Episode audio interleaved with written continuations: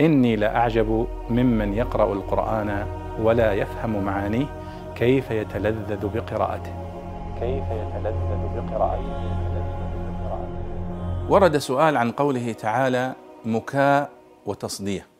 في قوله سبحانه وتعالى وما كان صلاتهم عند البيت إلا مكاء وتصدية. يقول ما معنى مكاء وما معنى تصدية؟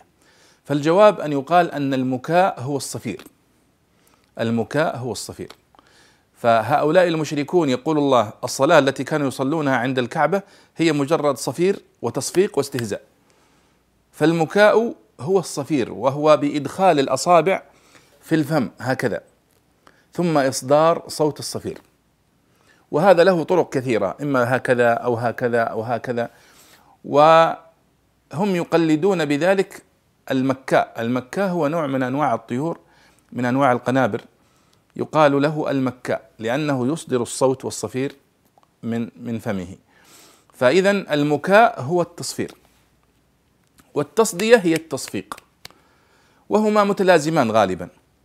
فكما تلاحظون في الحفلات وفي نحوها أنهم يجمعون بين التصفير وبين التصفيق غالبا. فالله يقول صلاة هؤلاء المشركين عند الكعبة ما كانت إلا صفيرا وتصفيقا. وهذا حال المستهزئ أو حال الفرح الذي لا يقدر ولا يقدس المكان الذي يعبد الله فيه لأن الكعبة ما جعلت لا للتصفير ولا للتصفيق وإنما هي للعبادة والخشوع والسجود والركوع كما قال الله سبحانه وتعالى. فإذا ما كان صلاتهم عند البيت إلا مكاء وتصدية أي إلا تصفيرا وتصفيقا والله أعلم.